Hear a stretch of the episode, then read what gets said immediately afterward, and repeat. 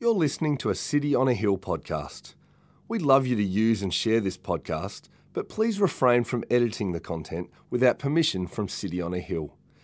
If you'd like to know more about our church, or if you'd like to donate to the work of City on a Hill, please visit cityonahill.com.au. Well, it is wonderful to be with you this morning, City on a Hill. Uh, if you are new or visiting, my name is Guy. Joy and privilege, as always, to serve as the pastor of this church, a church committed to knowing Jesus and making Jesus known. A special g'day to people who are joining us online and a special shout out to our brothers and sisters joining us at City on a Hill Wollongong, who are joining live via broadcast. Joel, the team, doing an amazing job. Why don't we put our hands together here in Melbourne and thank the Lord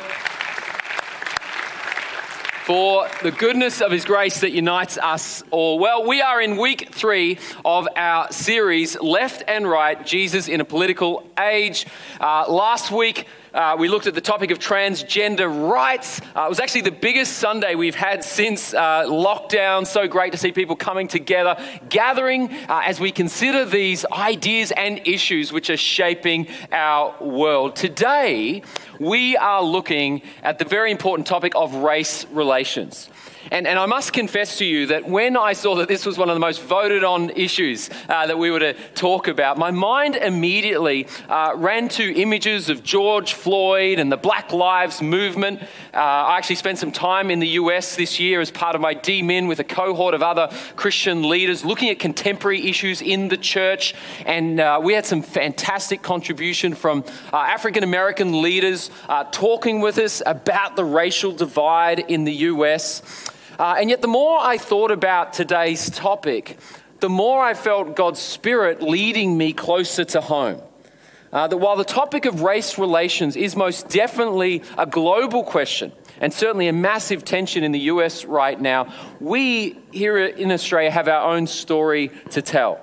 Um, and so, in the lead up to today, I reached, up, uh, reached out to a mutual friend of mine, uh, to, to, to, Brooke Prentis, uh, an Aboriginal Christian leader who I had not yet uh, met, or at least I don't think we've uh, met previously, but I heard so many wonderful things about. And I really wanted to meet up with Brooke just to learn that's what I love about this series, is an opportunity for us to learn and start a conversation. Uh, Brooke, uh, chartered accountant, 15 years um, uh, commercial experience, first uh, Indigenous Australian to serve as a CEO of a Christian organisation, incredible uh, writer, poet, uh, contributor on the ABC show Soul Search, does an amazing job. You should tune in. Excellent, excellent space to hear real life stories. Uh, we met up uh, at a bar in uh, Glenferrie, uh, Glenferrie Road, and uh, after some preliminary uh, get to know you type stuff, Brooke says, Guy, do you have any Indigenous friends? And I said, No. Would you be my friend? to which he smiled and said, Absolutely, uh, of course. And we had a, a, wonderful chat. And as I was uh, leaving that, uh, I thought, gee, I would love for us to get to meet uh, Brooke ourselves, uh, hear a bit of her story, and how we can learn uh, on this great topic of race relations. So, City on a Hill, would you make a lot of noise and welcome up my good friend, Brooke Prentis? Great to see you. Great to be here. Now, Brooke, uh, we were chatting this week, has just returned from, you said, five weeks uh, in uh, Waka Waka country, uh, where you are a descendant from. Could you, could you share with us uh, a little bit about, yeah, your descendants, your people, uh, and, and maybe even a little bit about your five weeks? Yeah, so um, my people, Waka Waka Nation, is one of the over 300 nations of Aboriginal peoples in these lands now called Australia.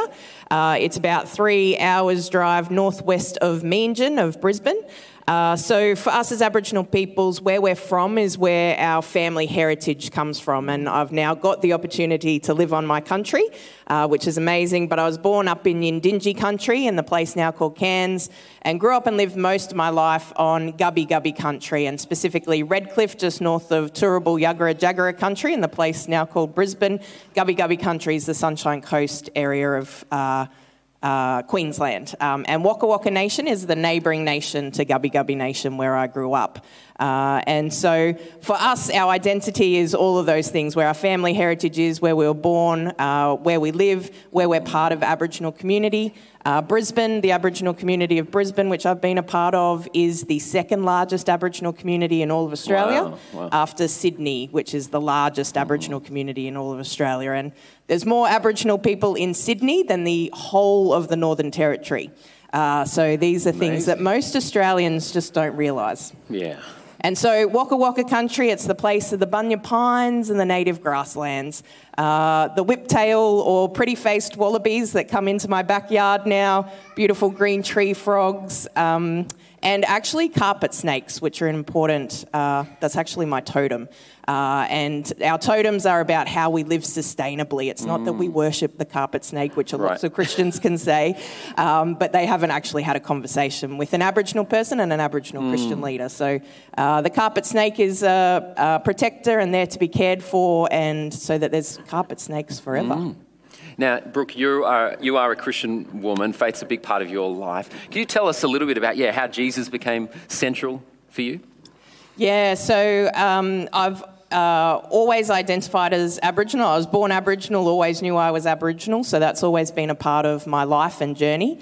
Uh, but I didn't actually become a Christian until um, the age of 21, uh, and that was. Actually in the Salvation Army. Uh, and part of that story was as Aboriginal people, we experience injustice at such a young age, which is usually our first experience of racism, which happens in the schoolyard. And uh, so I remember that time in primary school when this boy said a horrible racist Aboriginal joke to me, and I had to go home and talk to mum about that. And I mean, sadly, it wasn't the only racist Aboriginal joke I've, I've heard in my life, um, right through my professional career and in the church as well. So these are things that are happening um, every day, and racism hurts, and especially when it's in the church. Uh, but I hadn't seen Christians involved in justice and poverty. Uh, so grew up uh, with a single uh, mum uh, family, and my mum, my sister, and I. Um, so we did things pretty tough. Mum's always worked, but she's a teacher aide, one of the lowest paid jobs in Australia. Uh, but she still works really hard and always has.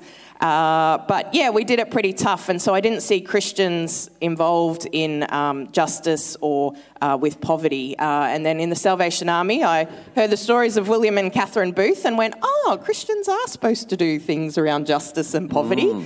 And then I heard the story of Jesus, and I'm like, oh, why haven't I heard this story before? And so, um, uh, you know, I share that uh, all across these lands now called Australia today. And Jesus is an important part of my life.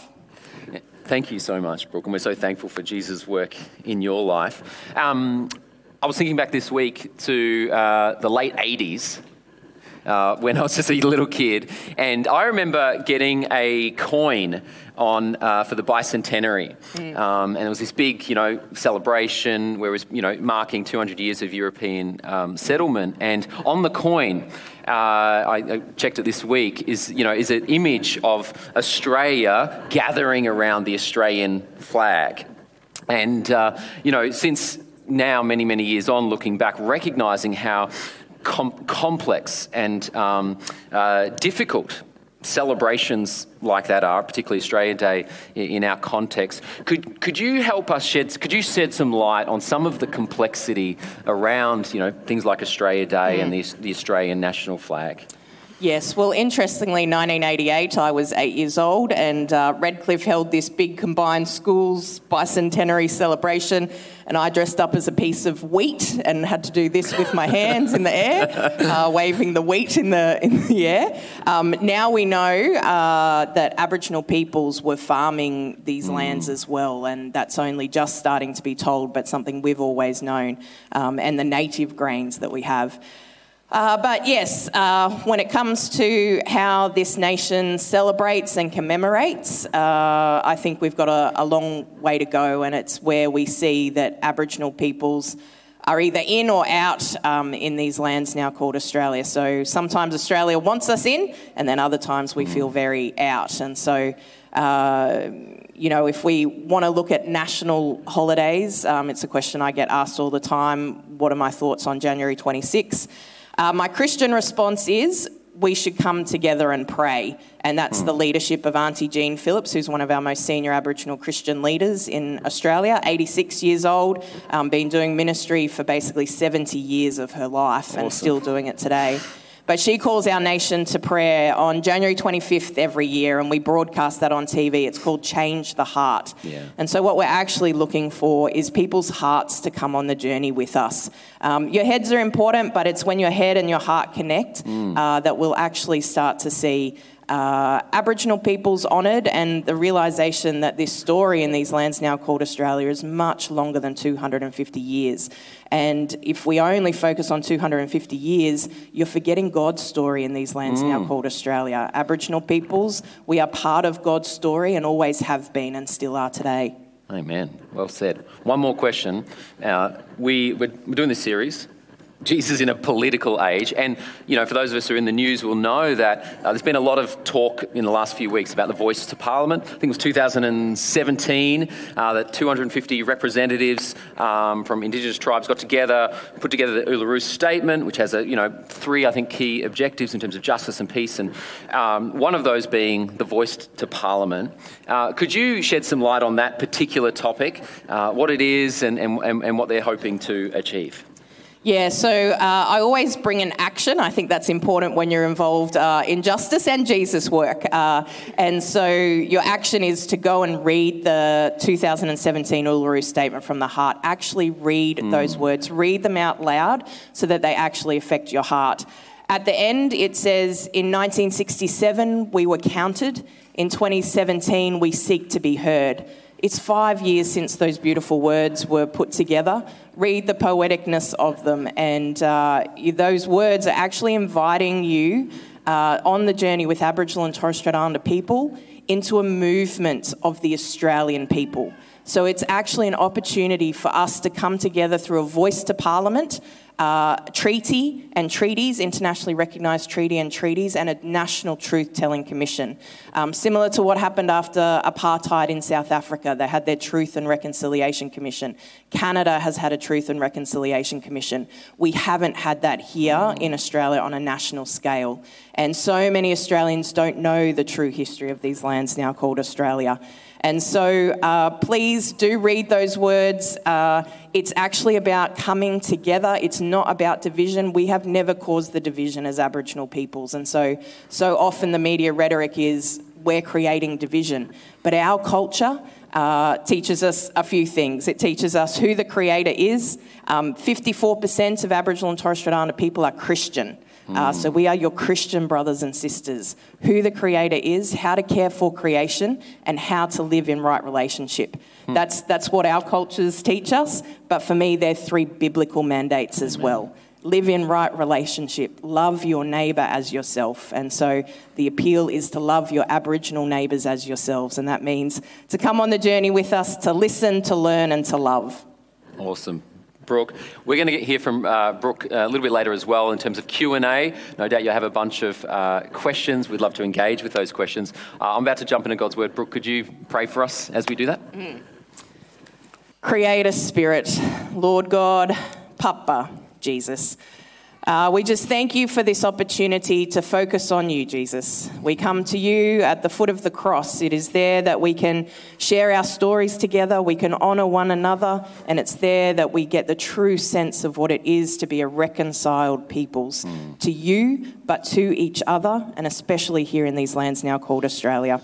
I thank you for this incredible movement that is City on a Hill. Uh, I pray that uh, you do uh, help to open people's minds, their eyes, their ears, but especially their hearts. As I call you, Jesus, the great unsettler, I know that it is uh, when you unsettle me in heart, mind, and spirit that I'm on the right path and I'm on the path with you. So may City on a Hill and may Guy, as he brings uh, your word, uh, help to tune into their unsettledness and through that unsettledness find your great love that uh, you are the great transformer, comforter, and healer. And so we pray for healing in these lands now called Australia and the world. Amen. Amen. Amen. Let's put our hands together and thank Brooke Prentis. Thank you, Jess. Well, uh, thank you, Brooke. Uh, so wonderful uh, to connect. And uh, share and enter into this uh, conversation uh, that we have together. Uh, it is important that we now reflect on God's word uh, together as his people. I appreciate that some might say that as a white Australian, my experience on this topic could be blinded uh, by my own privilege. And I want to say that while that is in play, I've come to realize that I want to use whatever privilege I have for good. Uh, and I do think it is important for uh, non Indigenous Australians to, to speak and to not remain in silence. And the best thing I offer today is God's word. God's word is going to be our friend uh, as we reflect on what is a very important topic. So uh, I have three. Uh, brief points uh, that I want to share with us today before we jump into Q&A. First, it's important that we acknowledge that the gospel of Jesus calls for more than racial diversity the gospel of Jesus calls for more than racial diversity. Uh, Melbourne, of course, as you know, is a rich tapestry of colour and diversity. Uh, almost a third of all people living in Melbourne were born overseas. Uh, more than a quarter speak a language other than English at home. And of course, this diversity is reflected uh, in our church community as well. By show of hands, who grew up in Australia? Okay, quite a few of us who grew up overseas, who was born overseas, who has a parent who was born overseas. More hands again. Why don't you yell out? Where, where was that from? Malaysia? Ireland? Morocco? Philippines? Okay, that was just a jumble. Brazil. All right. So here we are with this beautifully rich, diverse community. And we celebrate that as God's people. But it's important to say that racial diversity is not the same as racial reconciliation. You can have diversity in sport. You can have diversity in schools. You could even have diversity in parliament. But diversity doesn't always equal reconciliation. What is reconciliation? Well, reconciliation is more than pro- proximity, it's more than common interest. Reconciliation is a coming together of an unbreakable bond marked by respect, love, and deep friendship. There are many parts of the Bible we could go here. Uh, we could look at the creation story and marvel at God, in His goodness and grace, who formed us, male and female, in His image and likeness. That no matter a person's gender, age, or race, all people have been signed and sealed with the signature of God. That already declares to us this inherent value, respect, John Calvin says that we should have a certain honor when we're in the presence of another human being because they carry the signature of God. Of course, as Christians, we see this um, all encompassing love of God, not only in the story of creation, but most vividly in the cross. Colossians 1 2 says this Through Jesus, God reconciled to himself all things, whether things on earth or things in heaven, by making peace through the blood of Christ. So, by nature and choice, we are separated from God. And yet, in his love, God came for us in the person of Jesus to live on our behalf and to die our death. And through his blood, Jesus not only paid the debt that we owed for our sin, but removed any barrier and hostility that existed between us and God, meaning that we are now one with Him. Uh, and it's this reconciliation that we have with God that is to now shape the reconciliation we are to share with one another. Uh, listen into Paul's words when he's talking to non Jewish Gentiles about their standing. At one point, they were separated from God, speaking about their standing before God and their relationship with the people of Israel. He says this Remember that you were at the time separated from Christ, alienated from the commonwealth of Israel and strangers to the covenants of promise, having no hope and without God in the world. But now, in Christ Jesus, you who were once far off have been brought near by the blood of Christ. For he himself is what? Our peace who has made us both one and has broken down in his flesh the dividing wall of hostility by abolishing the law of commandments expressed in ordinances, that he might create in himself one new man in place of the two. So making peace and might reconcile us both to God in one body through the cross, thereby killing the hostility.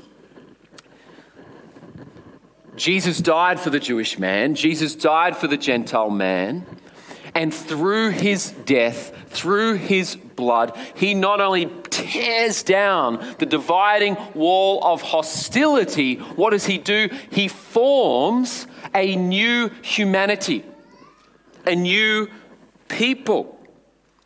What is the point here? The point is that the deep the deepest racial reconciliation must begin with a surrendering to Christ and the joyful recognition that in Him we are now all one.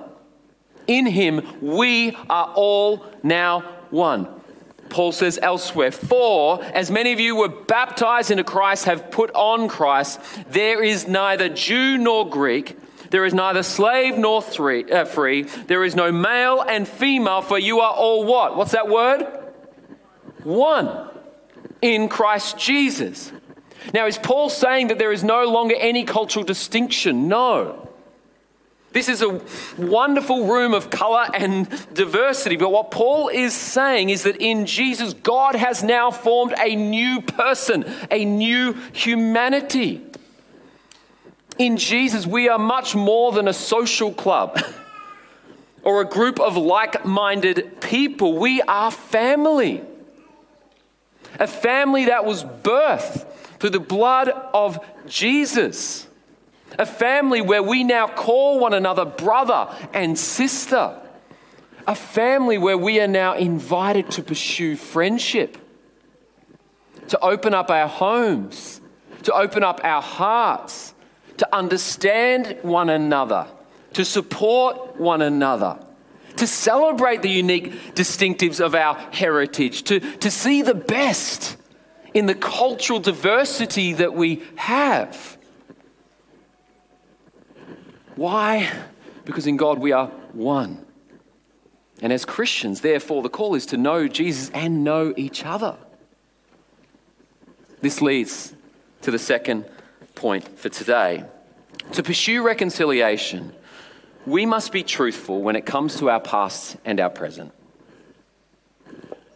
So, in 2013, Brownlow medalist Adam Goodes was mocked by a 13 year old girl in a match against Collingwood, and the girl called Adam an ape.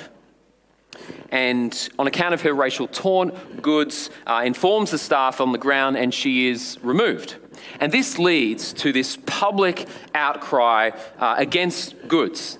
Uh, uh, racial taunts uh, flooding social media, memes are flooding social media, and there's this spark within footy culture that is starting to boo Adam ever so often as he plays the game. And this hits a climactic moment a year after this event where he's playing on the SCG and uh, uh the, the, the, opposing crowd is booing him, and, and, and he kicks a goal, and, and he does a, um, uh, which is like a war type dance uh, to, towards the opposing team. He like a spear type dance like this. And he says that the inspiration for that, this is actually the week after Indigenous round, the inspiration for that came from the under 16s team, uh, the Boomerang team. And he thought it was like a sign of honor to them and his culture that he does this. Well, this ignited rage in the football world.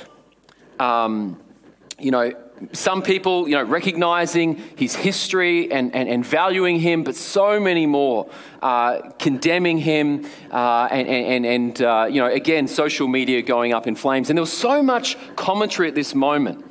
So much commentary going on, and, and the boos continued.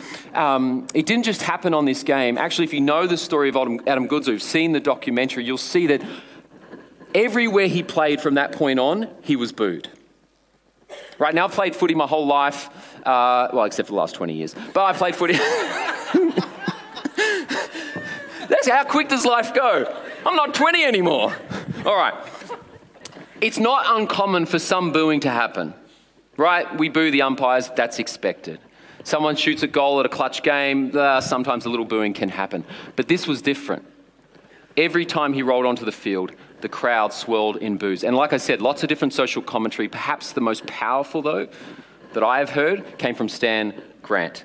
Uh, veteran journalist uh, Wiradjuri man spoke at the IQ2 racism debate.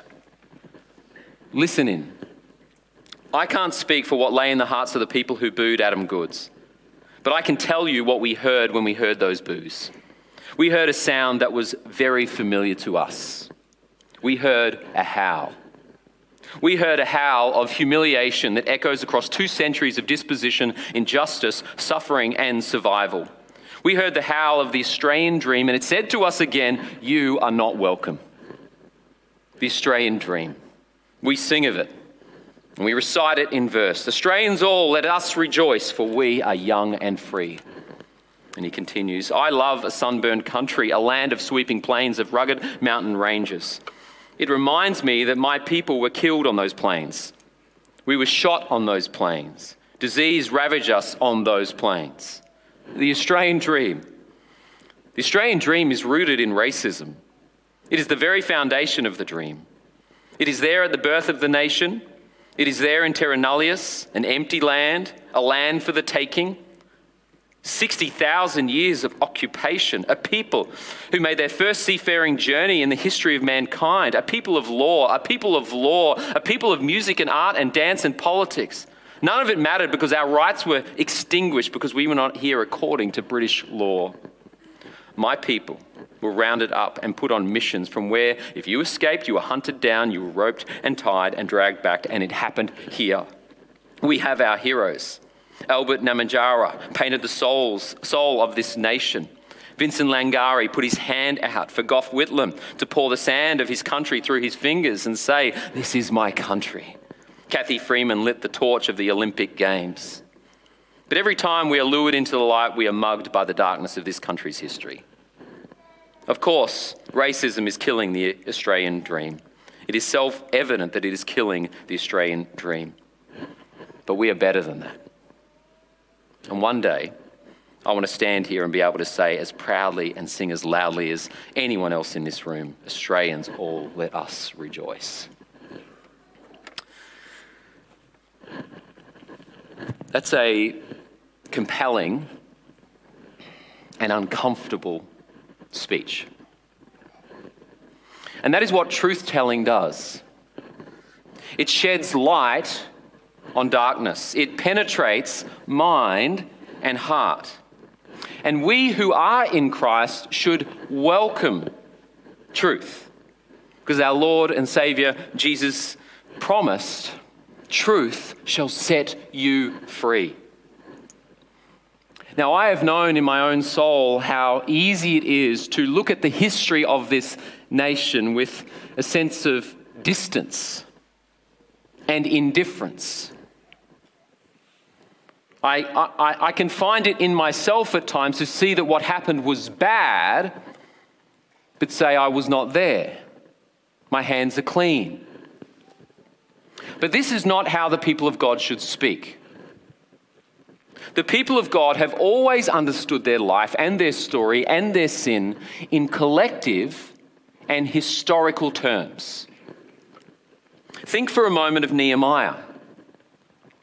When broken by the exile of his own people, when gripped by sin, he doesn't point the finger, he takes responsibility and he leads in repentance. Hear the prayer of your servant that I now pray before you day and night for the people of Israel, your servants, confessing the sins of the people of Israel, which we have sinned against you. Even I and my father's house have sinned. As far as we know, Nehemiah lived an honest, decent life. And yet, before God, he does not distance himself from his people in an act of love, Nehemiah steps in on behalf of the people and their forefathers, and he takes responsibility. He takes responsibility for their disobedience, their idolatry. He takes resp- responsibility for their violence, their deceit. He takes responsibility for their sin. Now, I'm aware that um, being white doesn't make us all bad, in the same way that being black doesn't make you all good. But as uh, a non Indigenous Australian, I have to acknowledge that I am living on stolen land. This land wasn't given, it was stolen. And we also need to acknowledge the uncomfortable truth that uh, the prosperity and power that we enjoy today is owing in part to sin and abuse. And so, to our brothers and sisters who have suffered and are still suffering, to those who've felt forgotten, shut out, to those who've felt the sting of injustice, on the account of theft and lies and butchery, we say sorry. I know I'm not the first to say that, and I hope I won't be the last, but we are sorry. And we repent of deceit. We repent of greed. We repent of violence and the blood that is on our hands and the hands of our forefathers and foremothers. We repent of the sin of spiritual blindness, failing to see what God sees. We repent of our pride and the many broken promises. We repent that we have not loved God with our whole heart, mind, soul, and strength. And we repent that we have not loved our neighbor as ourselves. And we repent knowing the fullness of God's amazing grace and that we are made, we are all made for so much more. This leads to third and final point. The, the resurrection of Jesus compels us now to work together for justice and hope. Um, some years ago, the Festival of Ideas uh, in Sydney uh, was running a live event at the Opera House. And towards the end of the, um, the evening, there's a panel there. The, the, the host asked, which dangerous idea, which dangerous idea has the greatest potential to change the world for good? Um, Dan Savage, American author, uh, activist, uh, atheist, said, population control. There's too many people on the planet. I'm pro choice, but sometimes in my darker moments, I believe I'm anti choice. I think abortion should be mandatory for 30 years. That was his dangerous idea, which he thought would be for good. Germaine Greer, I think third wave feminist, said freedom. Uh, if we want true morality, we need to give people freedom. Then the panelist turns to uh, Peter Hitchens, brother of the late Christopher Hitchens, Peter himself a Christian. What is the most dangerous idea? The greatest potential to change the world for the better? Peter, live and off the cuff, says the most dangerous idea in human history and philosophy remains the belief that Jesus Christ was the Son of God and rose from the dead. A little puzzled by that unexpected response, the host says, Why dangerous? To which Mr. Hitchens replies, Because it alters the whole of human behavior and all our responsibilities. It turns the universe from a meaningless chaos into a designed place in which there is justice and hope. Therefore, we all have a duty to discover the nature of that justice and work toward that hope. We have a duty to discover the nature of that justice and to work toward that hope. Now, what might that look like? What might that entail when it comes to race relations? What does it look like to discover justice? To work towards hope? Well, at the very least, it means that Christians can't be silent in the face of prejudice and racism. The Bible says, whoever says, his, whoever says he is in the light and hates his brother is still in darkness. Now, part of the challenge here is recognizing that prejudice and racism comes in many forms. We can all imagine very overt definitions. But sometimes the more sinister danger is in the subtle. It's the everyday. It's a posturing of the heart. It's a loose word, an inappropriate joke. What are the times where we've harbored our own sense of superiority? What are the times where we might have kept another at arm's length? I think it's questions like this that do require careful consideration when it comes to celebrations like Australia Day. Um, I, you know, I, I, thank you, Brooke, for, for what you shared, and I felt that so such a helpful posturing. Um, I think the Change the Heart uh, event is a wonderful way for uh, believers to recognize the story, to listen, to learn, and indeed to pray for a nation built by justice and hope. Uh, as God's people, we also must give further thought and prayer to the very complex questions about land. My good friend Dr. Peter Adam says this Europeans assume that theft is wrong, and our legal codes support that view. We do not assume that every theft reflects the will of God. Why should we think that the theft of land is any different? He adds Christian believers around Australia would be horrified at the thought of murdering their neighbours in order to steal their property and would be highly offended if we suggested they might do such things. But we have benefited because of others have done these actions for us, and we continue to live off the proceeds of those crimes and sins. What is a Christian response to this injustice? Well, think for a moment of Zacchaeus, tax collector, living off frauding and thieving of others. He encounters Jesus, doesn't he? Jesus has lunch with him. And it's out of that friendship that Zacchaeus hears the gospel. And what does the gospel do in him? It's not just information, it's transformation. What happens? Zacchaeus stands up and says, Look, Lord, half of my possessions I give to the poor. And if I have cheated anyone, I'll pay it fourfold. In thinking through our theft, we are met with many uncomfortable thoughts about our own responsibility and moral obligation. On one hand, it's incredibly complex and potentially very costly. But surely it is our duty as the people of God to lean into that complexity, embrace that cost rather than sit in silence. I know a small step that we can take as a community is perhaps providing a welcome to country when we gather. Uh, we've historically never done that. Uh, maybe that could be an important, early, simple step for us to consider.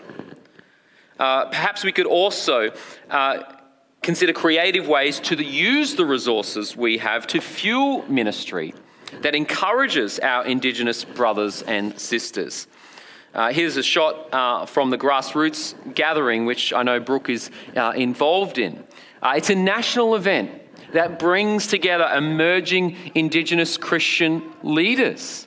You know, as Brooke has already shared with us today, there is such a Christian movement within Indigenous leaders. And so, if we're caring about a next generation of Christian leaders, we care about the gospel going out, we should be supporting and getting behind. Maybe this is an opportunity for us to use our resources and support. Then, of course, is the power of prayer. Why not in your weekly, scratch that, daily prayers? devote some time to praying for your Indigenous brothers and sisters.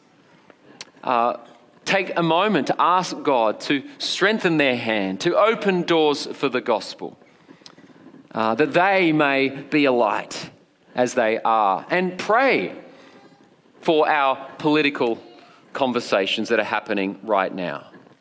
Uh, the voice to Parliament is going to be in the headlines for some time. And if you've been tracking the headlines, you'll know that there's a range of different views Uh, Martyn Iles, who heads up the Australian Christian Lobby, was very clear this week in his statement that he was not supportive, uh, and he gave a whole host of reasons for that. Uh, Jacinta Price, herself an Indigenous woman, also uh, spoke, you know, as a, as a different view on that perspective. Right now, I'm not here to tell you which way to vote or who you should, or anything like that. All of which is say that we need a lot of wisdom, we need a lot of listening, and we need a lot of prayer. Um, the Uluru Statement, uh, which uh, Brooke and I talked about earlier, and I love that encouragement to read it. Uh, as I read it, I exa- exactly agree with you on the, the poetry and the depth of meaning. You've got to read it and understand it. And the aspirations here, I think we can pray. We want a culture of truth. We want a community of justice. We want to be a people of hope. And, and while uh, the political process is at play and very important, and as Christians we should be part of that conversation, let us not forget the importance of the personal dimension. Uh, one, of the, one of the insights I appreciated by Brooke when we caught up and, um, was the way in which Brooke frames reconciliation as friendship. Reconciliation as friendship. Reconciliation, of course, is a biblical word. But sometimes in our culture, we can hear that word as something a little bit distant. Um, in contrast, friendship speaks of a journey, it speaks of ongoing conversation and connection. Uh, it's about learning from one another, cheering one another on. Speaking on this very topic, Brooks said 90% of Australians do not know an, an Aboriginal person. If you don't know us, how can reconciliation happen? Our nation needs healing. But that healing can't happen from one side, it requires friendship. The Aboriginal hand of friendship is extended to you. The church is the perfect context for friendship to take place as the Bible calls us to friendship, and 73% of Aboriginal and Torres Strait Island peoples are Christian. It's time for the church to lead the way in much needed reconciliation. Some years ago, I had the opportunity to fly to Newcastle uh, to spend the day and shoot an interview with uh, Auntie Donna Meehan. Auntie Donna is an incredible human being, and uh, if you want to read her story, um, uh, I believe the title of the book's No Secret. Um, I encourage you to, to get that book and read her beautiful writing and story. And she's a remarkable, remarkable human being uh, with so much joy. And she shares with me about when she was five years old, um, going with her siblings on a, on a train, which she thought was to be a joyride, a family experience. And yet, uh, in reality, uh, there was a welfare worker there. And the welfare worker had come to take her away from her mother. Auntie Donna was then brought to uh, Newcastle, where she was introduced to a new family. And she shares of the, the pain in that. She shares of feeling like a fish out of war and suffering uh, injustice and racial taunts every day of her life. Uh, and she says to me, you know, looking back, I really don't know how I made it through. Uh, yet, in the midst of all of this, Auntie Donna uh, can see the hand of God's grace.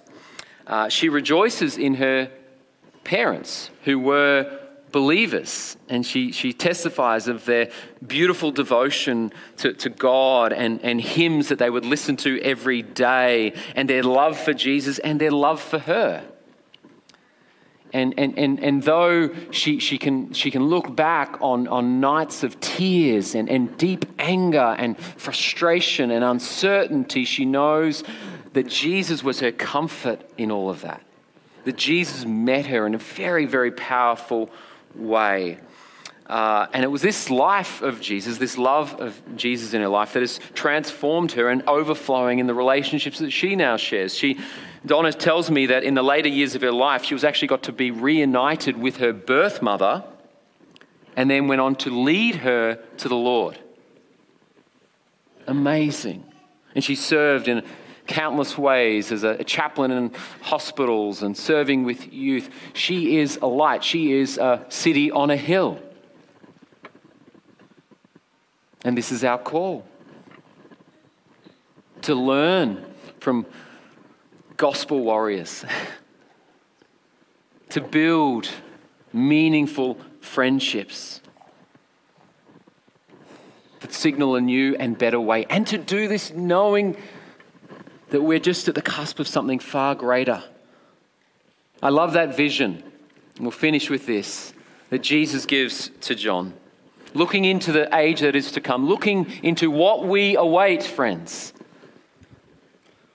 I looked, and there before me was a great multitude that no one could count from every nation, tribe, people, and language, standing before the throne and before the Lamb.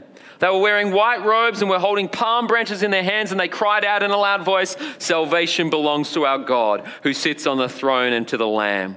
All the angels were standing around the throne and around the elders and the four living creatures. They fell down on their faces before the throne and worshiped God, saying, Amen. Praise and glory and wisdom and thanks and honor and power and strength be to our God forever and ever. Amen. Amen. Amen. Hey guys, uh, really looking forward to being able to answer some questions. Guy, that was just a really helpful setup for us. And Brooke, you've already served us so well. Uh, so thank you. So we're going to jump in to some of these questions and continue learning and having our eyes set above. Hi, Brooke. Thanks for your ministry, especially with Common Grace. I mean that, and I'm reading that. Um, how can the church atone for its colonial past and practically reconcile with First Nations people moving forward? Uh, that's a, a, great question, and I think that word atone, uh, the colonial past, it's also to remember that the past affects our present, mm. and if we don't do something, it's going to continue to affect our future. Mm. Um, uh, what Guy just shared there, I have not heard any pastor in this country uh, do that, and that's mm. what we need more of. Um, mm. Christian leaders who will stand up uh, to say these words. Dr. Peter Adam has been a long term friend to Auntie Jean Phillips and now to myself, uh, and his words were so important. So to have them come back to life through Guy this morning, mm. um, repentance. And repentance isn't just about saying sorry. And for me, like the political action is this National Truth Telling Commission. But what will our role as Christians be? Mm. And to allow that Aboriginal Christian leadership. You know, we heard the beautiful words um, sung this morning from Little Things, Big Things Grow. It's not just about Paul Kelly, Kev Carmody wrote those words. Power and privilege do not mm. move a people. Mm. Jesus can move a people. Amen. And so, what will our role as Christians be? And if you're not going to be led by Aboriginal Christian leaders who we are part of God's story, as I already said, mm. then we're not ready for that shared future together. And that's what I believe Jesus has been waiting for for 250 years. Mm. Yeah, amen. Thank you. yeah, absolutely. We'll jump. Still true? Can I can I maybe just press in on like something that you mentioned? Like just thinking, I think that's really helpful for us on like a grand scheme. Like thinking through us as a church, having just heard some teaching, having heard from you, are there things that you can think of for us individually as we go into our weeks of how that can look practically applied? Hmm. Yeah, so I think. Uh, Guy just gave a whole bunch of actions, uh, but individually, have this conversation with three other people this week. Tell them that okay. um, your church uh, did a mm. series that included race relations and specifically the relationship with Aboriginal and Torres Strait Islander mm. peoples in these lands now called Australia. Bring God into that. Uh, start the conversation by do you know um, so the 73% is a little bit of an old statistic sure but uh, do you know that 54% of aboriginal and torres strait islander mm. people are christian um, that's amazing. And through all that injustice, 250 years of injustice, Aboriginal people are still holding out their hand in friendship. Uh, for you to start those conversations. I can't reach every Australian. I wish yeah. I could. Yeah. If we are to ever have this capital R reconciliation, being the mm. relationship between Aboriginal and Torres Strait Islander peoples and non Indigenous peoples of all cultures, uh, then we have to have conversation. And I need you to start those conversations. Yeah. Uh, and not to be armed with all the facts and the figures, but to bring it back to love and mm. to relationship. Uh, and that, that includes this story of injustice. The truth will set us free, mm. uh, and that's all of us. Yeah, that, that's a helpful thing to think through is like moving on forward from this. It's to be able to continue that voice and use that in that conversation. So that's a helpful next step for us. And sorry, also the voices of Aboriginal people. So, uh, you know, Guy's, modelled that for all of you today. Get a quote from one of us. Through Common Grace, we shared lots of quotes of Aboriginal Christian leaders. There's Yeah. so much that I've written. You can just Google my name and uh, bring that into your conversations as well so that you're sharing our leadership, our Aboriginal Christian leadership as well. Auntie Donna Meehan. Yeah. Awesome, thank you. Uh, can we do an acknowledgement of country at the start of our services each week? I should probably take this one Yeah, to well- Absolutely. Yeah. Well, uh, with, with Brooke's help, I'd love to know how we can do that and do that uh, appropriately. I, I think it'd be great, as I said in my sermon, uh, a great first step Yeah. uh, for us. And as an added bonus, it means everyone should be here on time. So, yeah, not wrong. Yeah, great. So there you go. Whoever asked, we'll thank see you. We'll see you there. That's right. No, I think it's a great idea. No, it is. That's good. Uh, last question, jumping in. If we are going to recognise that we live on stolen lands and it's unlikely that we will be dispossessed of it, how might we practically pay the rent? Uh, I can take that one.